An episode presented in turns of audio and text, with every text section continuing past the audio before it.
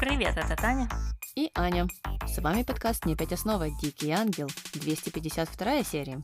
И двести пятьдесят два года назад эм, был очередной ураган, который, конечно же, прошелся через эм, Карибские острова, э, и он э, разрушил э, много чего на Кубе. И там как раз в те дни проходил фестиваль Святой Терезы, много кораблей было потоплено, домов разрушено, много человек было убито. Но чем примечателен был этот ураган, это то, что тогдашний король Испании, Испанской империи Карлос третий, приказал послать деньги на Кубу, чтобы ну, восстановить вот эти потери, чтобы восстановить эти дома, там, чтобы помочь людям, возможно, какую-то там медицинскую помощь прислать. И это первый случай в истории, когда государство ввязывается в помощь людям и обществам в случае вот таких вот событий, как, например, такие природные катаклизмы. До этого, если такое случалось, то обязанность вот эту на себя брала католическая церковь. И вот что меня заинтересовало, что нам в этом сериале показывают, что католическая церковь является не источником помощи для кого-то, но помимо самого приюта, да, а она э, является таким принимателем, да, она ходит там и собирает, собирает себе, там стены красит и все. А часто же церковь действительно является как опорой, первой помощью, если там э, в, э, в твоем районе, там где-то церковь стоит, там что-то плохое случилось или какая-то там семья пострадала, то церковь распределяет им там денежки и как-то помогает. И, не знаю, мне это показалось интересно. Да, да. Ну, может быть, это вот именно этот монастырь, он как-то не очень продуктивен. Может быть, там у другого падре все под контролем, и он всем помогает. Просто мы же знаем, какой падре-менеджер, ну, mm-hmm. в смысле, падре-мануэль. Поэтому mm-hmm. на него надежд мало. Поэтому он и выступает как получатель. А так, мне кажется, что до сих пор существует такая традиция, да, что бежать нужно в церковь чуть что. Да и многие вот сейчас даже едешь по городу и видишь, там у нас горячие обеды, а у нас там рыбу жарим по четвергам, а у нас там еще что-то. Mm-hmm. То есть есть какие-то такие благотворительные инициативы в религиозных учреждениях. Угу. Ну, это, мне кажется, более свойственно протестантским церквам и в общем протестантской религии, чем, например, католицизму или тем более православию, потому что, в общем-то, в протестантстве акцент очень большой делается именно на благотворительности, из-за чего, собственно, в странах, где протестантство является основной религией, э, очень популярна э, разного рода благотворительность, волонтерство и прочие вещи. А, оно менее популярно в католических странах и еще менее популярно в православных странах. Так что, мне кажется, в этом тоже есть какая-то э, разница. Да, да, возможно, это как-то связано. Но э, единственное, что мне э, не нравится, это когда церковь собирает, собирает, собирает деньги, а потом у пастора самолет, например, ага. появляется. Mm-hmm. Вот такое, кстати, существует везде. Здесь mm-hmm. все грешат, и на это смотреть как-то, с одной стороны, смешно, с другой грустно. Mm-hmm. Да-да-да, это точно. Плохие пасторы и священники точно бывают везде.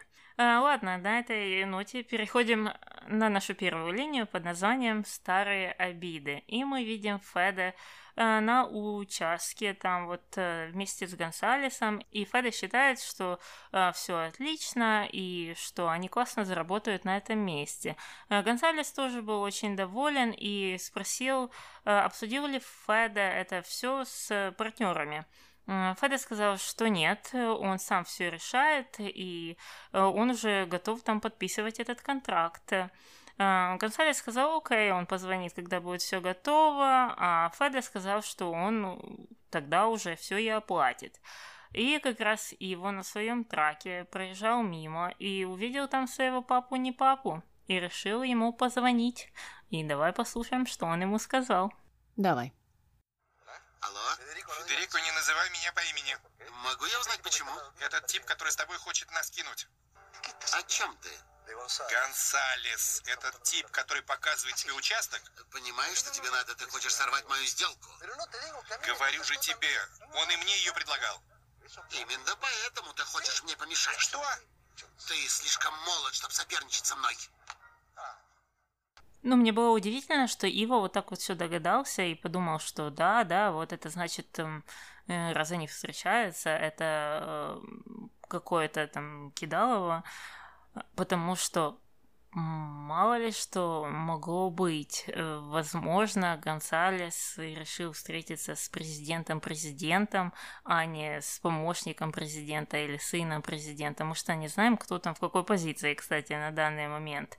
То есть мне было удивительно то, что часто наши герои не видят таких очевидных вещей, а тут, где не сказать, что все так очевидно, он сразу так все прокликал, прокликал и все понял. Угу. Было бы еще лучше, если бы он просто подъехал к ним и сказал: «О, привет, Гонсалес, что ты, Феде показываешь этот участок?» Тогда было бы смешно, но понятно, зачем эта линия была придумана. Сценаристы наконец-то в конце сериала подумали, что «Ой, Ива, это бизнесмен, нам нужно ему мозги вставить и вот эту фишку прокачать, чтобы он все-таки что-то понимал в этом деле». И вот таким образом его здесь выставили умнее, чем Феде. И заодно решили Феде отупить, потому что Феде, мне кажется... Ну, Феда, который был в начале сериала, он бы по-другому реагировал на это все, и я не думаю, что он бы вот был готов, да, так схватиться за этого Гонсалеса, лишь бы там э, что-то сделать Ива. Причем, что не забываем, компания одна. Непонятно, за что эта борьба. То есть все равно контракт будет в руках компании. Какая разница, кто его принес? Ну, я не знаю. Есть ли смысл спорить об этом? Но почему-то они решили это сделать. И позже Ива пришел к Феде в кабинет, чтобы предупредить его, что если тот допустит ошибку, то расплачиваться будет вся семья. Ну вот Ива догадался. Спросил, что разве Феде не кажется, что в этой истории что-то не так? И что этот Гонсалес какой-то подозрительный, и посоветовал Феде ничего не подписывать. Феде попросил его не учить жизни и напомнил, что это он президент фирмы. Но Ива сказал, что он хочет просто его предупредить, на что Феде ответил, что Ива хочет не предупредить, а испортить всю эту сделку, и он сам ни в чем не разбирается. И, и вообще, может быть, это его и назвали предпринимателем года. Вспомнил, вспомнил вот эту рану. Но это всего лишь какой-то там диплом на стене, и на самом деле Ива никакой там не классный предприниматель. Ну, а Ива ответил уже тогда, что он будет ждать, когда Феде рухнет. Ну и он уже на этом моменте что, забыл, что это все рухнут, значит, а mm-hmm. не он только. Mm-hmm. Это mm-hmm. первое. А второе, куда подевались собрания? Мы понимаем, что офис уже все канул в лету. Но можно же их дома проводить. Почему не обсуждаются эти вопросы? Раньше увольнение секретаря выносили на это обсуждение, и там все просто бились э, за эту Андреа. А теперь вот такие важные вопросы никто уже не обсуждает, Феде сам может все решать. Да, абсолютно непонятно, почему они про это забыли. Я уже даже позабыла, кто сейчас в этом совете директоров. Там еще до сих пор, я так понимаю, есть Милагрос, э, есть Иво, есть Феде, есть Луиса. Или она кому-то отдала уже свои акции, я не помню. И Анхелика, хотя Ива представляет Анхелику. Или у него свои акции. Вот видишь, уже все, все забыто. Ну, самое главное, это куда подевались акции Дамиана и Росси. Mm-hmm. Ну, можно предположить, что Дамиан отдал их Пабло, а Росси что, отдала их Милагрос, или ее акции распределились поровну между всеми, что тогда тоже меняет какие-то вещи. А если mm-hmm. она все отдала Милагрос, то там и Милагрос уже может быть чуть ли не президентом фирмы, ну, mm-hmm. по количеству акций. Mm-hmm. Mm-hmm. В общем, да, все покрыто тайной. И точно так же, как и действительно с предпринимателем года, они забыли, что предприятие одно, и они не могут соперничать за это звание. Так и в этом случае предприятие одно, и им нет смысла соперничать в этом плане. Но, по-моему, они об этом немного позабыли. Ну ладно, посмотрим, чем это закончится. А пока переходим на нашу вторую линию э, под названием «Любовница, невеста и жена». Прекрасная сеньора, сеньорина, ты как надежда мне всегда нужна. Ты для меня, Мариночка, Марина, любовница, невеста и жена. Значит, начинаем с конца прошлой серии, когда Марина зашла в неподходящий момент в комнату Пабло и застукала, как они там целуются. Милагрос сразу впала в шок и стала оправдываться, но Марина стала на нее кричать и все-таки ее выгнала. Милагрос пошла в гостиную, там была Андреа с Августином, которая попросила поменять ему памперс.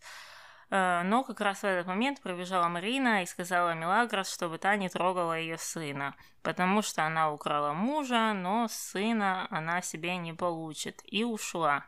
Ну, а Андреа стала приговаривать, что вот Милагрос опять взялась за старое и никого не пропустит мимо, мимо себя. Ну, а Милагрос это послушала и ушла, и как раз после этого пришла Пилар, пора спрашивать Андреа, что же она там пропустила. Ну, и Андреа пересказала то, как она видит эту, эту ситуацию. Понятно, что Милагрос опять кого-то там у кого-то отхватила.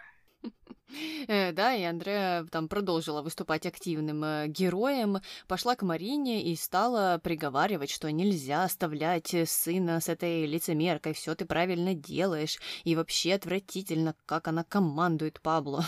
Командует, ну, как-то странно, там все было сконструировано. Марина, в свою очередь, ответила, что она не хочет говорить о Пабло, а Андреа сказала, что понимает, потому что вот она из-за Милагрос потеряла Иву, и вроде бы как она сочувствует Марине, ну и поинтересовалась, что же теперь. Марина сказала, что она просто хочет уехать, а Андреа ответила, что не понимает, как это она вдруг готова будет освободить дорожку для э, Милагрос. Э, ну... Да, это уже, конечно, чересчур, мне кажется. Я не думаю, что Милагрос mm-hmm. настолько заинтересована в Пабло. Да, понятно, она любит mm-hmm. внимание, но тут Андреа mm-hmm. уже прям утрировала. Mm-hmm. Угу. Ну и опять все крутится вокруг того, что нужно биться до конца за ужасных мужчин. Вот держаться мертвой хваткой за последнее. Не, не важно здесь не то, что он, ну, такой э, ужасный, там ходит налево, и мы уже даже не будем говорить про то, что он ее бил, а то, что вдруг вот кто-то найдется и у тебя его уведет. Какой кошмар! Конечно, Таня, конечно, кошмар. Как же без мужчины, как же без отца, как же без мужа? Ну, что ты такое говоришь? Ну, а Милагрос тем временем плакала в комнате. Глория это все заметила, спросила, что случилось. Милагрос, конечно же, конечно же, не хотела ей отвечать, но потом э, все-таки пересказала э, всю эту ситуацию и объяснила, что Пабло застал ее врасплох, и она на самом деле не хочет иметь с ним ничего общего. Но Марина все увидела, и вот теперь она потеряла крестника. Ну, короче, каждый думает о чем-то своем в этой истории. Ой, да, было немножко смешно, ну ладно. А Пабло позже уже все-таки отважился пообщаться с Милагрос о том, что случилось. И давай послушаем, какие эмоции он выразил по этому поводу. Давай. Я в отчаянии. Марина не хочет меня слушать. Как мне все ей объяснить, Милли? Что ты хочешь ей сказать? Что ты можешь сказать мне? Милли, пойми меня, я... Ты мерзавец. Вот ты кто. Зачем ты меня в это втянул, Пабло? Я-то здесь при чем? Это было сильнее меня, Милли. Ты знаешь, я люблю тебя. Какое мне дело до того, что ты меня любишь? Единственное, что мне известно, это то, что у меня был друг. А теперь я хочу плюнуть тебе в лицо. Теперь Марина меня ненавидит. И все по твоей вине. Теперь я смогу видеть Августину только на фото. И во всем виноват ты. Милли, послушай. Не трогай меня. Ты должна меня понять. Поставь себя на мое место. Нет, я никогда не смогу тебя понять. Попроси Марину, чтобы она тебя поняла и простила. Марина и ваш ребенок. Вот у кого тебе нужно просить прощения. Ну, мне, во-первых, было удивительно, что Пабло в первую очередь пошел говорить с Милагрос, а не с Мариной. То есть ему было важнее объясниться со своей не знаю, как, кем он считает Милагрос. Любовница, любовь всей жизни, помешательство. Э, рассказать ей что-то и почему так случилось, чем э, выясняться со своей женой. Это А. А со стороны Милагрос мне показалось, что она как-то так это все высказывала, особенно в первой части, как будто она самая главная жертва в этой ситуации. Не Марина, да, которая это все увидела, а Милагрос, которую вот так вот подставили, и ой-ой, она больше не увидит своего крестника, и это самая большая трагедия в этой истории. Да, ну там были какие-то моменты просветления, когда она там спрашивала, зачем он ее в это все втянул, но с другой стороны у меня сразу же был на это ответ: ну слушай, ты что, разве не видела, ты не слышала миллион этих звоночков до этого, зачем ты вообще с ним общалась? Вот вопрос в чем. Я не говорю, что она прям там виновата во всем, понятно, что Пабло здесь главный злодей, но тем не менее, она должна была видеть чуть дальше, чем там заканчивается ее нос, и понимать, что может произойти. Ну, а второе, она здесь объявляет о том, что вот, все, она там с ним не хочет общаться, и она считает теперь его вот таким злодеем и ужасным человеком. То есть получается, что до этого, когда она была свидетельницей того, как он бьет Марину, mm-hmm. она же тоже вроде бы как это говорила, но mm-hmm. потом... Получается, опять поменяла свое мнение, а теперь она опять во второй раз уже меняет свое мнение. Ну, тоже непонятно. Зачем? Зачем ты вот ведешься на... Я, я не знаю, на что, на манипуляции. Да Пабло там особо даже ничего и не делал. Просто она почему-то просто так решила, что он изменился, ну, как всегда. Непонятно, почему это случилось. Но она вдруг стала думать, что он хороший, а теперь ее осенило, и оказывается, он опять плохой. Ну, странно. Странно, что ты передумала вот с прошлого раза. Угу, угу. Да, Пабло маньяка. Что делают маньяки? Они маньячат. Так что удивляться тут нечего. Но в будущем, в этой серии, она опять поверит в его какую-то там своего рода святость. Но мы до этого еще дойдем. И вот этот весь диалог Пабло и Милагрос послушивала Пилар и что-то себе там намотала. А мы уже переходим к самой Марине, которая в своей комнате пытается успокоить Августина. И как раз в этот момент пришла Милагрос и стала говорить, что это она виновата и подвела Пабло. А Марина не хотела этого слушать. К чему такая жертовность? Ну как, к чему? К тому, что если бы был супергерой с такими функциями или с такими э, какими-то сверхъестественными возможностями под названием жертва-мен, жертва-вумен, э, то это была бы Милагрос, мне кажется. Да, но мы это обсудим немного позже, еще э, в больших подробностях. А пока мы перемещаемся на кухню, где Чамуко, Рамон и Рокки обсуждают, э, в какое место лучше ходить на рыбалку. А также Комарова они обсуждают, потому что эти вещи как-то связаны.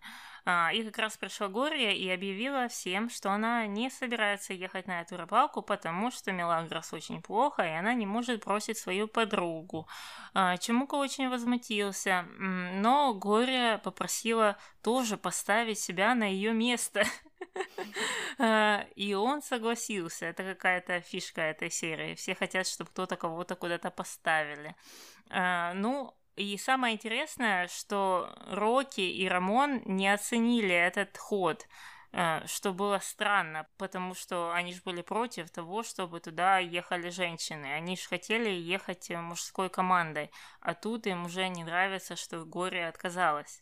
Да, да, я тоже, кстати, об этом подумала. Странно, что они так отреагировали. Ну и они вообще не могли понять, как это она ставит себя э, на чьё-то место, ну или просит э, вот это сделать и понять кого-то другого. В общем, они бы своих друзей бросили в беде только так. Ну, кстати, мы это видим на протяжении последних серий. Э, прекрасно, все это заметно. Ну, а Падре и Анхелика в это время общались о старом особняке. И Анхелика сказала, что она скучает скучает по дому, не понимает, зачем вот этот весь ремонт дурацкий. Ну и как раз в этот момент пришла Глория, увела Падре куда-то, а в гостиной тем временем появилась Лина, и Анхелика стала интересоваться, что там случилось с Глорией, что ей уже Падре понадобился. Лина ответила, что это с Милагрос что-то не так на самом деле, и Анхелика, конечно же, обеспокоилась тем, что там с ней произошло. Ну, а Марина пошла на кухню с Августином, и там к ним уже прицепилась Сокора, которая стала улюлюкать, конечно же, с Августином. Марина попросила ее так не делать. Ну, а Сокора уже переключилась тогда на детство Марты и стала вспоминать, как она любила суп с макаронами в форме букв. Ну и Марине это все было не очень интересно слушать, в принципе, как и многим, наверное, ну, мне, по крайней мере.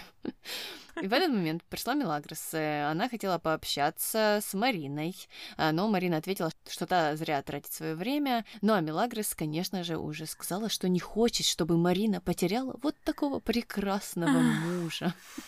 И почему-то тут стала вспоминать о своей почти что свадьбе с Пабло. И сказала, что она просто хотела проверить, чувствует ли он что-то к ней с тех пор. И потом добавила, что это она дура, на самом деле в этой ситуации стоит ругать только ее, а не Пабло. Потому что Пабло, он же любит Марину. Э, ну, не знаю, надо было еще продолжить сказать, что это... Все была такая уловка, и он просто поддался на эту уловку мою. Uh-huh. Он же такой наивный, такой баранчик. Ну, и Марина так посмеялась и ответила, что она видит, что Пабло так и не смог забыть Милагрос, и что она в этой ситуации не виновата, и это он, на самом деле, главный виновник происходящего. Но Марина все же обиделась на Милагрос из-за всего, что случилось. Угу, угу. Да, ну как вроде бы она обиделась за то, что э, Пабло любит, да, в кавычках, больше Милагрос, чем Марину, и это, понятно, ее задело. Но эта вся история с Милагрос и этой жертовностью, это же абсолютное неуважение к самой Марине. То есть в голове Милагрос она, наверное, думает, что она делает что-то классное, и она сейчас выглядит такой суперсвятой, но на самом-то деле Марина имеет право сама решать, что делать со своей жизнью, с кем ей жить, от кого уходить, прощать или не прощать. И она имеет право это решать, базируясь на правде, на правдивой информации. А э, Милагрос ей врет и лишает ее такой возможности. Э, и таким образом Милагрос думает, что она вправе решать за Марину, что ей делать со своей жизнью, и главное, что для нее лучше – оставаться с ним или нет, что лучше для ее сына. Почему-то Милагрос решила, что именно она должна это решить, что само по себе ужасно. Ну да, мне тоже показалось, что Милагрос себя здесь поставила в центр этой ситуации, э, ну вот таким м- маневром, с помощью такого маневра, что вот якобы это я виновата, э, ну и немножко, конечно, пере- перетянула внимание на себя, ну как-никак, но это есть какой-то такой подсознательный комплекс, э, что вот э, на самом деле, да, пускай это все лучше крутится вокруг меня, я якобы... Э, просто возьму на себя эту вину, и все внимание заодно и на меня перетянется. Но я согласна, здесь получается, что она считает дураками всех остальных и считает, что она и вправду может их всех как-то обмануть, окрутить, даже, даже пускай у нее будут там самые добрые намерения в ее голове. Но на самом же деле это не так для других людей и с точки зрения других людей. Ты можешь думать, что хочешь, но просто не нужно лезть другим людям в голову и пытаться там что-то решать, особенно если это касается таких важных тем. Но ладно. Пилар пересказала Ивам об этой ситуации, которая приключилась, и Ива, конечно же, возмутился и сразу побежал ругаться с Пабло и стал кричать, что он не может понять, как тот мог так поступить со своей женой. А Пабло ответил, что его отношения касаются только его и Марины, на что Ива уже сказал, что его отношения с Милагрос касаются не только его. Но в любом случае это все не касается Ивы, потому что ни в одной из этих историй Има, Ива не фигурировала. Если бы Ива целовался с Пабло, это уже была бы э, ну, какая-то э, другая ситуация, но здесь так не произошло. Но Марина за этим всем наблюдала и попросила прекратить э, всю эту чушь, но те продолжали спорить, чуть не побились, э, и на этот крик сбежались Анхелика, Милагрос.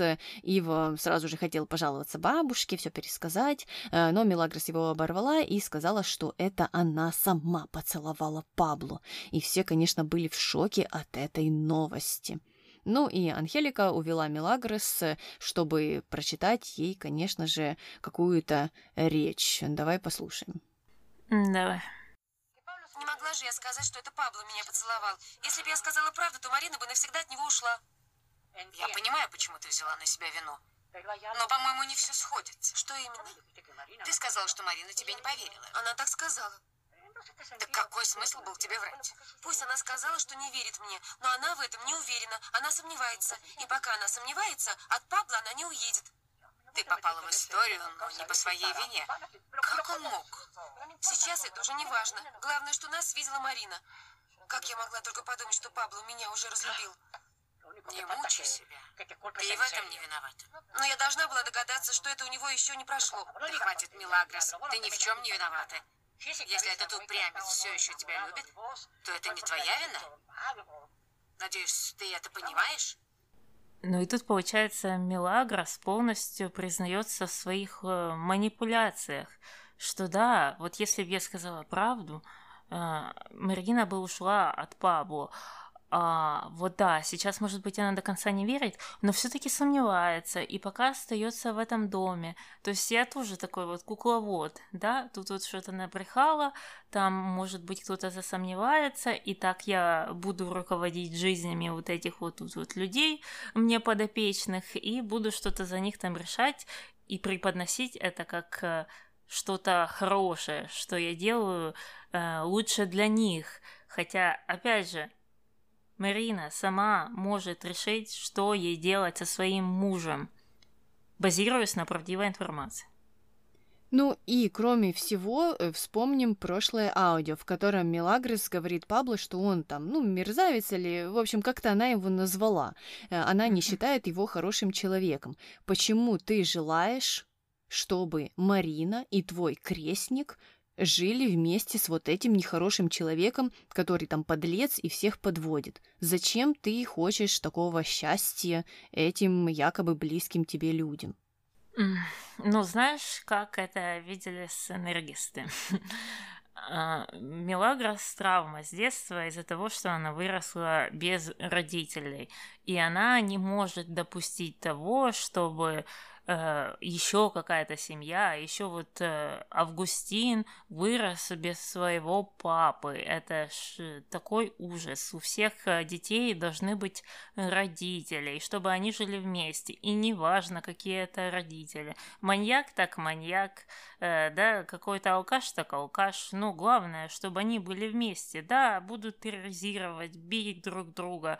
Некоторые насилуют, да, своих детей. Но вместе же живут. Это же самое главное счастье.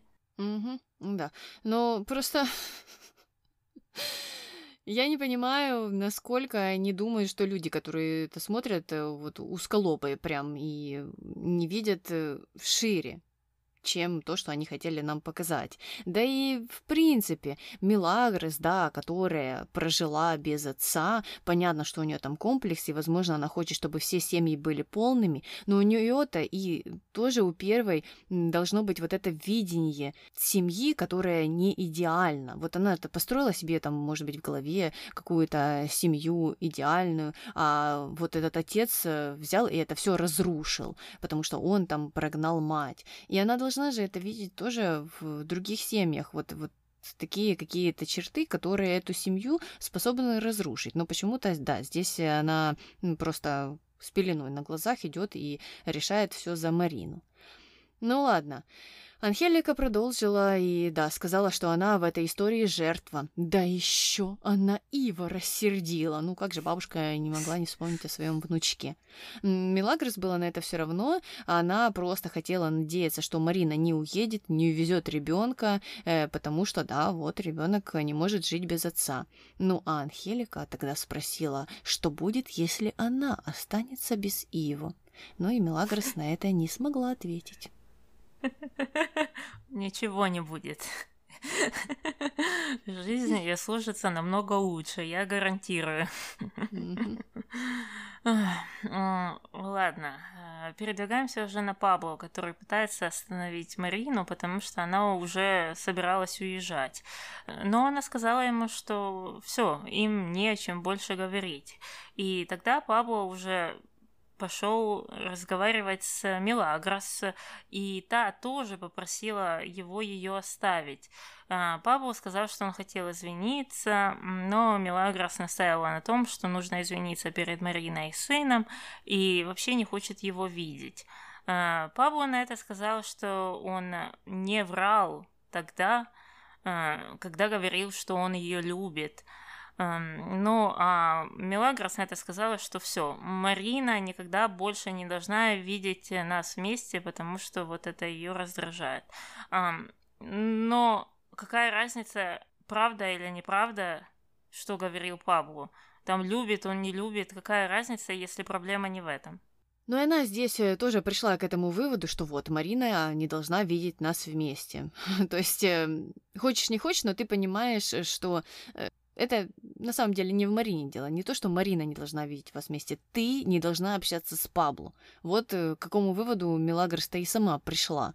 И это нужно было сделать намного раньше. И не нужно было напрашиваться там в крестные и так далее. Тут... Понятно, что тебе хочется стать крестной всего Буэнос-Айреса, но не в этом случае. В этом случае, да, лучше было бы ограничить это общение. Увидела, что Марина вернулась, это было ее решение, не ее решение, мы уж точно не знаем. Там, может быть, Фабрицио помог, может быть, Милагрос сама помогла, в кавычках, конечно же.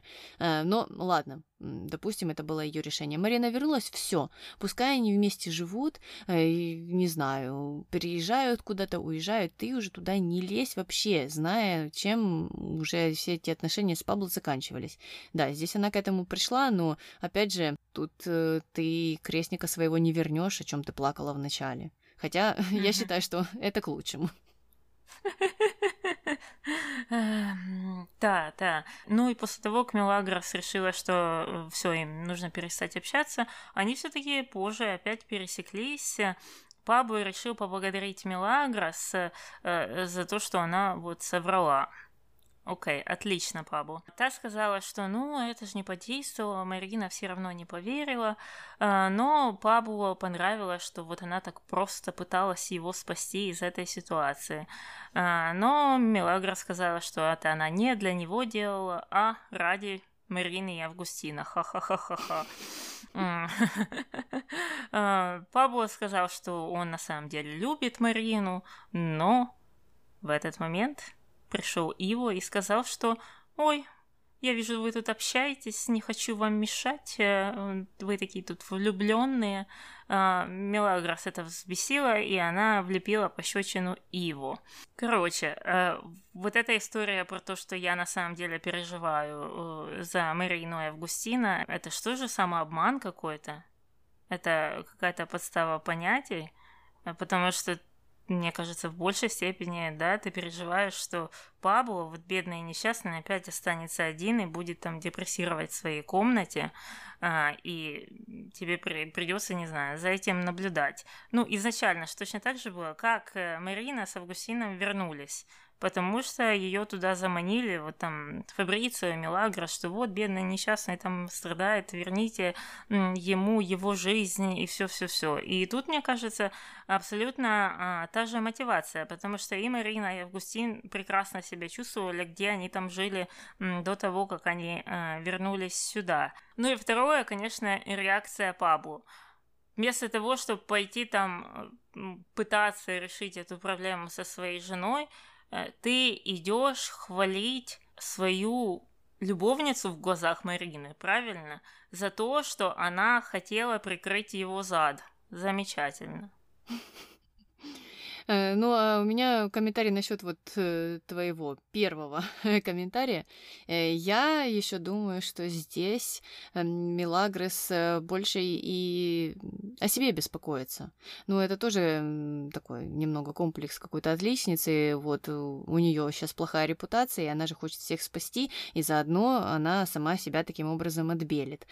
Поэтому тут, говоря о том, что вот она хочет все это сделать ради Марины и Августина, Августина, ну, почему хочет сделать? Потому что если в глазах Марины, ну, Августин там не понимает еще ничего, но, может быть, потом там он поймет, или Марина будет рассказывать ему, какая-то прекрасная твоя крестная спасла нашу семью.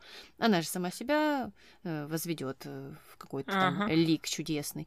Поэтому тут, мне кажется, не только Пабло завязан. Ну, ладно, едем дальше. Пабло наконец-то добрался до Марины и попросил ее остаться ради сына. Сказал, что он ее любит. Пабло сегодня всех любит.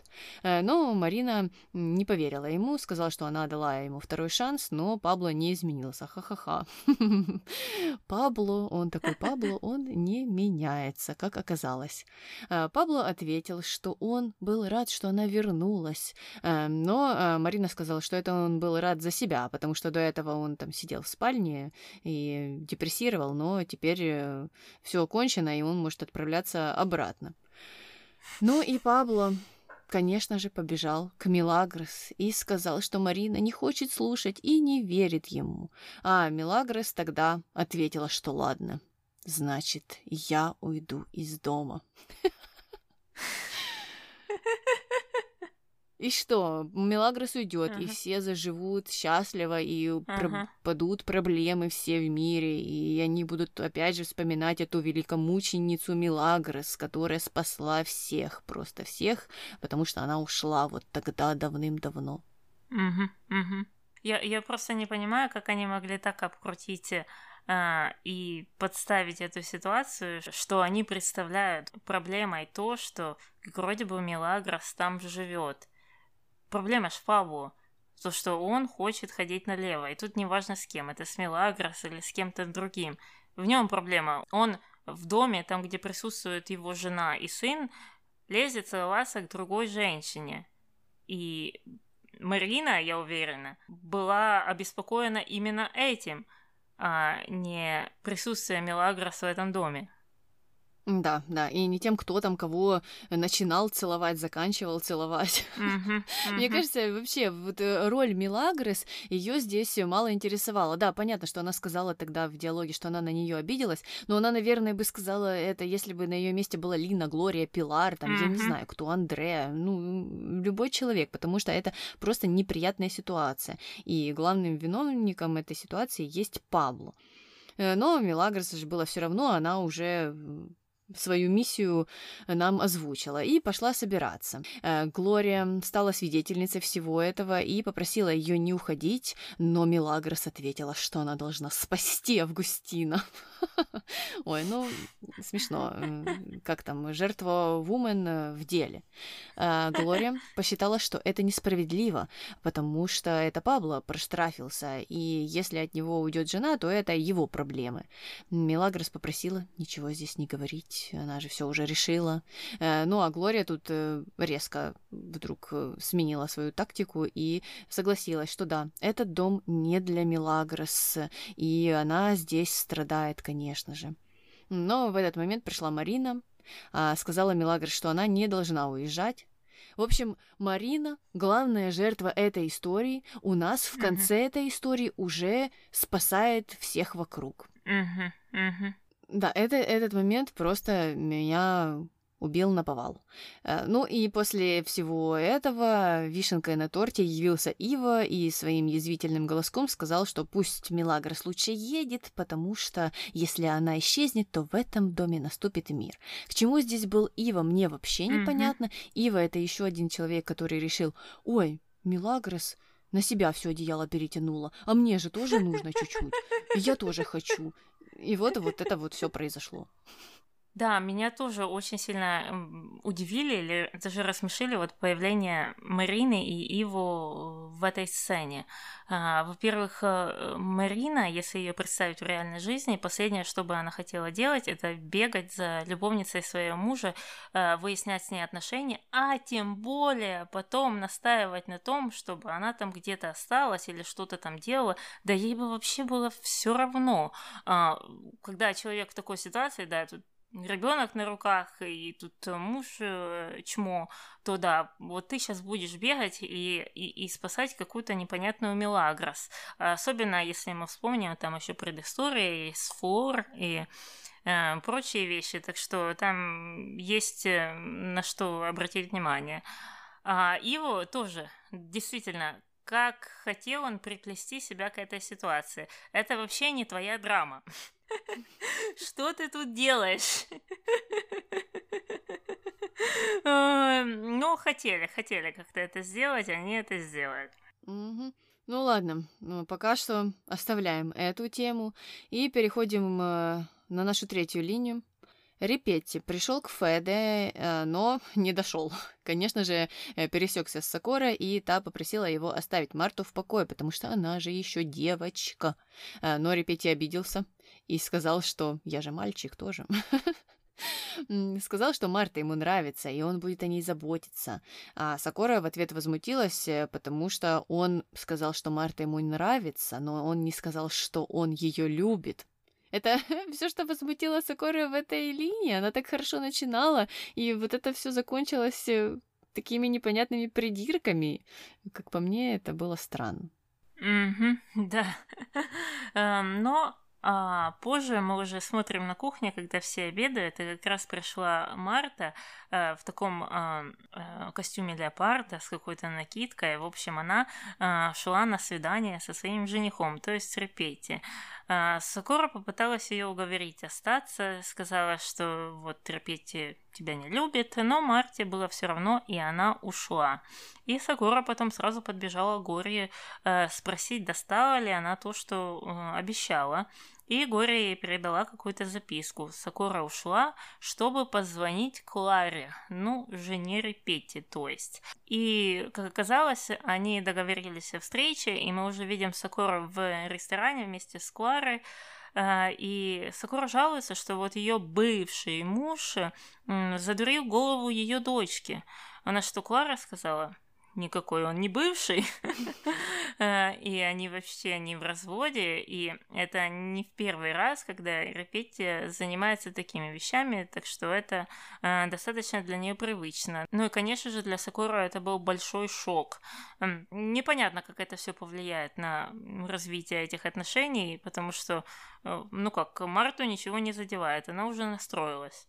Да, да, странно, причем что мне казалось, что они уже с Сокора общались, ну, не Клара и Сокора, а Марта, она же вроде бы ей рассказывала, что вот она не сможет выйти замуж э, за Репети после той встречи с Кларой. Я думала, что Сокора в курсе, что он никакой не бывший муж.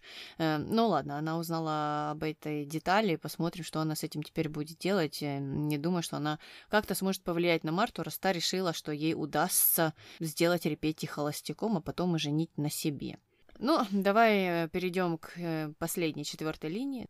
Рокки вспоминает свое похищение, а Рамон и Дон Пеппо наблюдают за этим, и Дону Пеппо все это не понравилось, все эти флешбеки. Ну, нам, в принципе, тоже не нравится смотреть вот по, по десять минут непонятно на что. И Дон Пеппо решил, что спасение Рокки в другой женщине. Это было нехорошо, это плохое решение Дон Пеппо. Рамон ответил, что вокруг Рокки и так много женщин, но это не помогает. Но Дон Пеппо посчитал, что нужна особенная женщина, чтобы он влюбился. И Рамону, конечно же, это понравилось. Ну, в общем, э, вот такие дружеские какие-то м, обмены. Один саботирует отношения одного, другой другого. Какая прекрасная эта вещь, мужская дружба. Ну или вообще дружба. Просто в этом случае это как что-то мужское, какая-то мужская характеристика. Uh, да, ну а uh, дальше они не остановились с флешбэками, они продолжали нам их показывать. Рокки вспоминал о том, как Виктория читала свой дневник, а потом еще и про ночное свидание в кабинете, а Дон Пеппо и Рамон продолжали вот наблюдать за этим поведением Рокки. Uh, Дон Пеппо захотел с ним пообщаться, но тот uh, не захотел.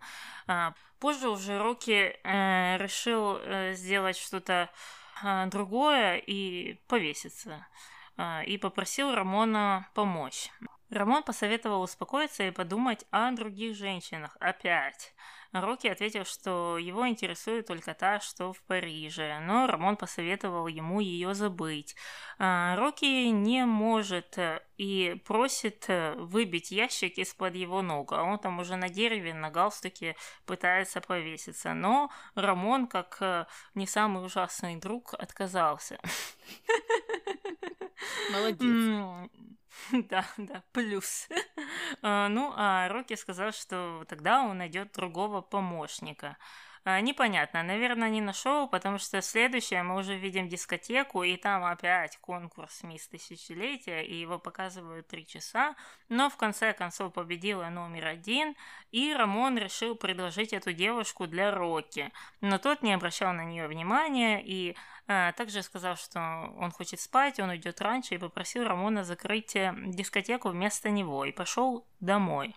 А утром уже Рамон, Сокора и Бернардо обсуждают Рокки и думают, что нужно позвонить Виктории, и, может быть, так получится, что она вернется.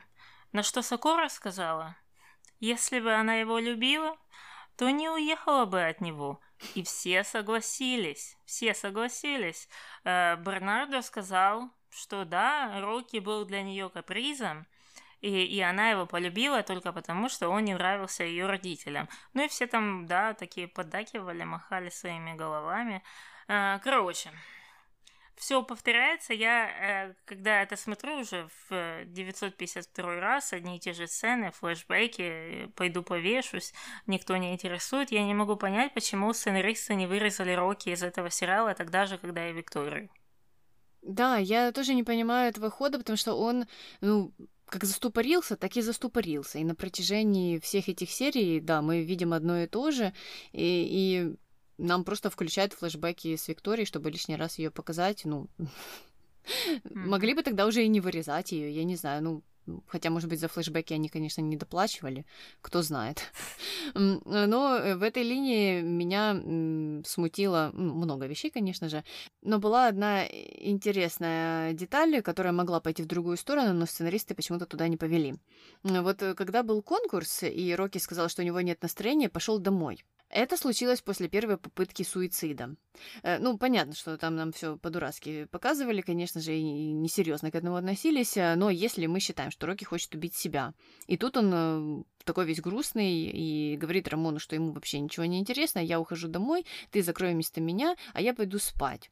Ну, как для лучшего друга, это мог быть какой-то звоночек, что Рокки хочет с собой что-то сделать, и Рамон должен был там побежать, и его, может быть, спасти, и, может быть, тогда это что-то куда-то бы продвинуло, не знаю, Рокки бы там встретился с Богом, ну, или с кем там, Милагрос тоже встречалась, когда она была между жизнью и смертью, и тот бы ему сказал, слушай, Рокки, ты что, не понимаешь, что можно купить билет в Париж и просто туда улететь?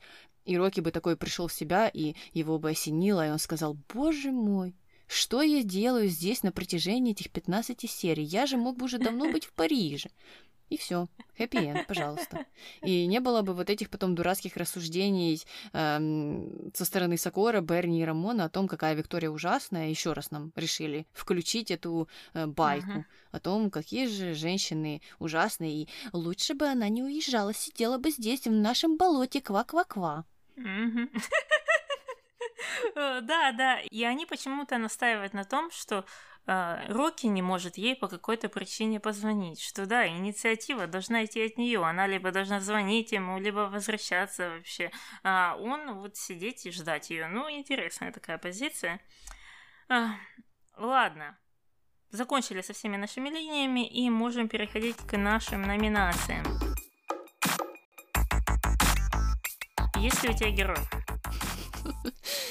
Нет, сегодня нету. Я не смогла найти никого Ну, опять же, можно выделить Чамуко за то, что он решил посочувствовать своей жене, которая посочувствовала своей подруге, но я не буду делать это, уже много медалей мы ему дали просто за то, что он себя нормально ведет, ну, как нормально, просто обычно ведет себя и не является там супер подлецом, поэтому никого нет. А у тебя есть кто-то? Я, кстати, записала Иву э, за то, что он как э, вроде бы хотел э, наставить на верный путь Феда и что-то ему э, рассказать или хотя бы сделать так, чтобы они э, ну, порылись, может быть, в этих там документах, в биографии этого Гонсалеса, э, изучили это все перед тем, как э, решать что-то с одной или с другой стороны. Но это, конечно, ни к чему не привело, и потом это закончилось тем, что они опять ругались, кто там лучший из них предприниматель, а потом еще его рассказывал, кому там нужно уезжать из дома, так что это все минус, минус, минус. Ну, там хоть какой-то один момент, может быть, был здравый со стороны Иво, и из-за этого он сюда и попал. Ну, а дальше мы переходим к злодеям. Кто у тебя злодей? Пабло. Какое удивление, какое удивление, какой э, сюрприз. Э, ну, мне кажется, здесь все очевидно.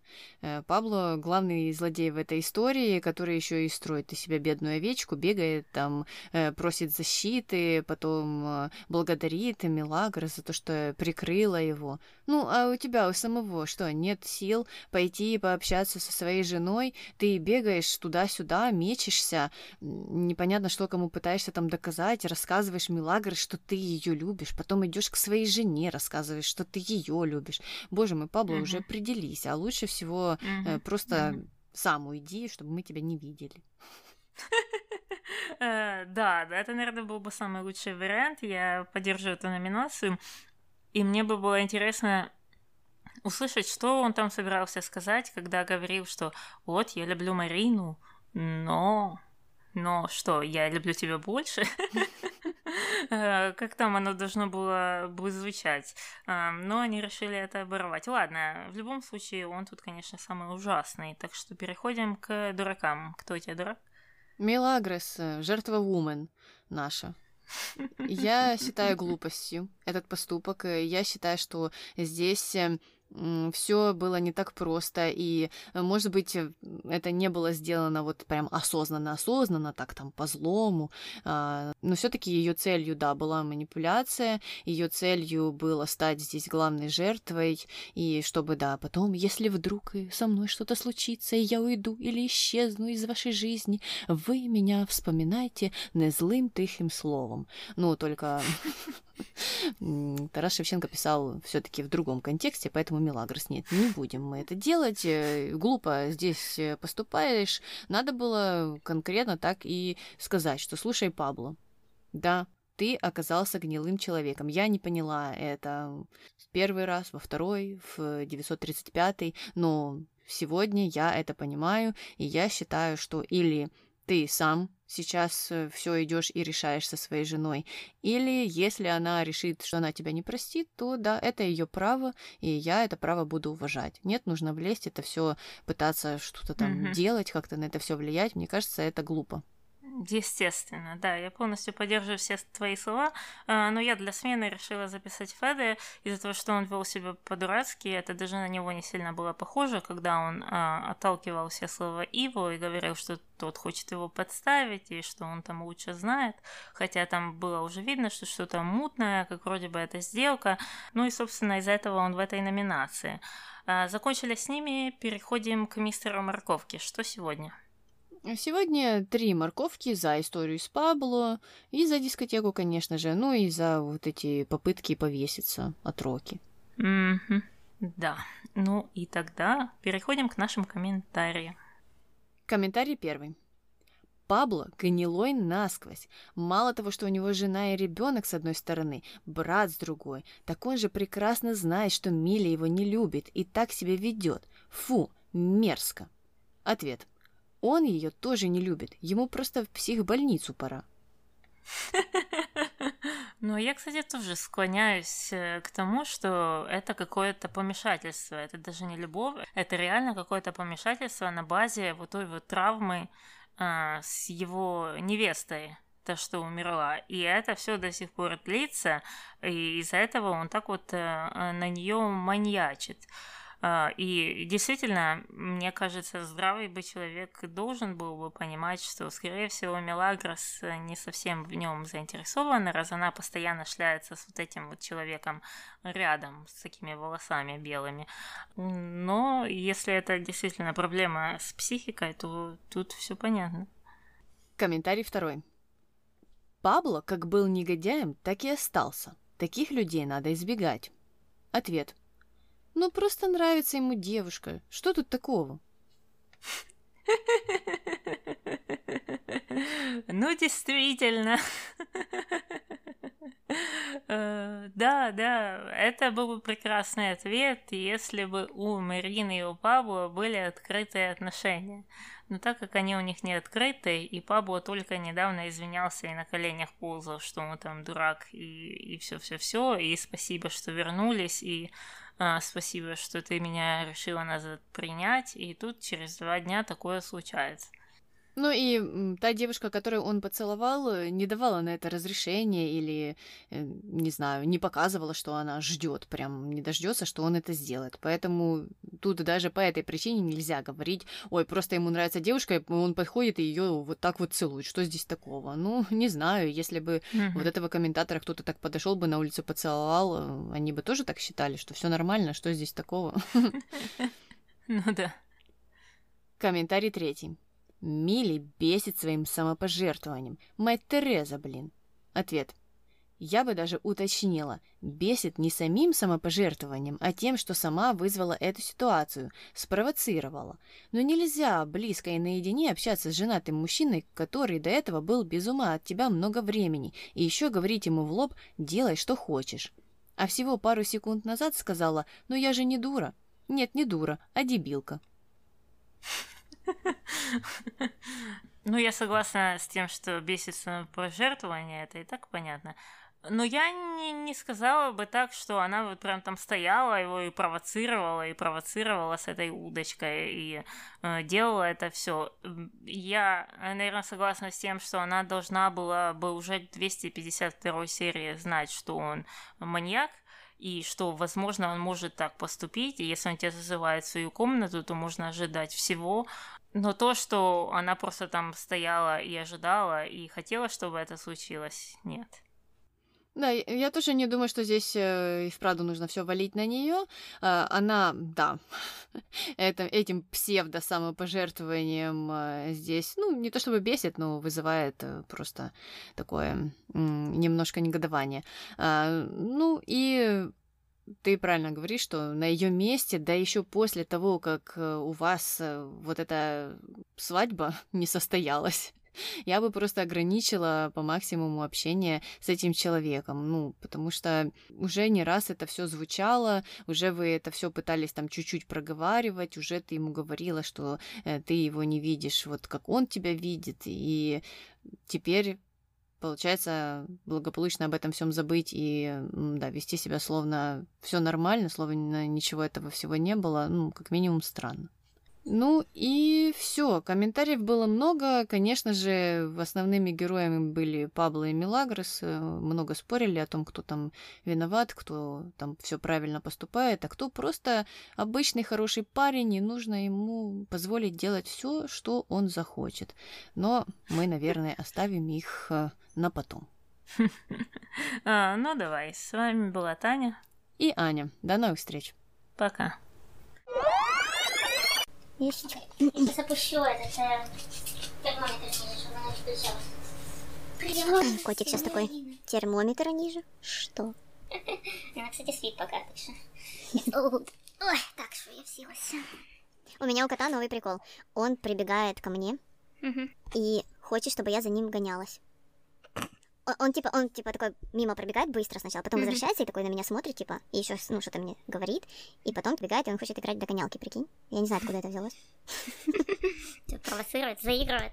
Да, да, и потом я, если за ним бежать, он начинает прятаться вокруг дивана или вокруг кровати. Его это вот прикалывает, типа, спрятаться, и потом из-за другой стороны выглядывать, и потом я за ним бегу, типа, в другую сторону, и он так делает с другой стороны. Такой веселый кот. Я не знаю, я не знаю, где он это увидел, но... Второе, это... Что я хотела сказать? Сейчас, подожди. Сейчас. И второе... Так, что я хотела сказать...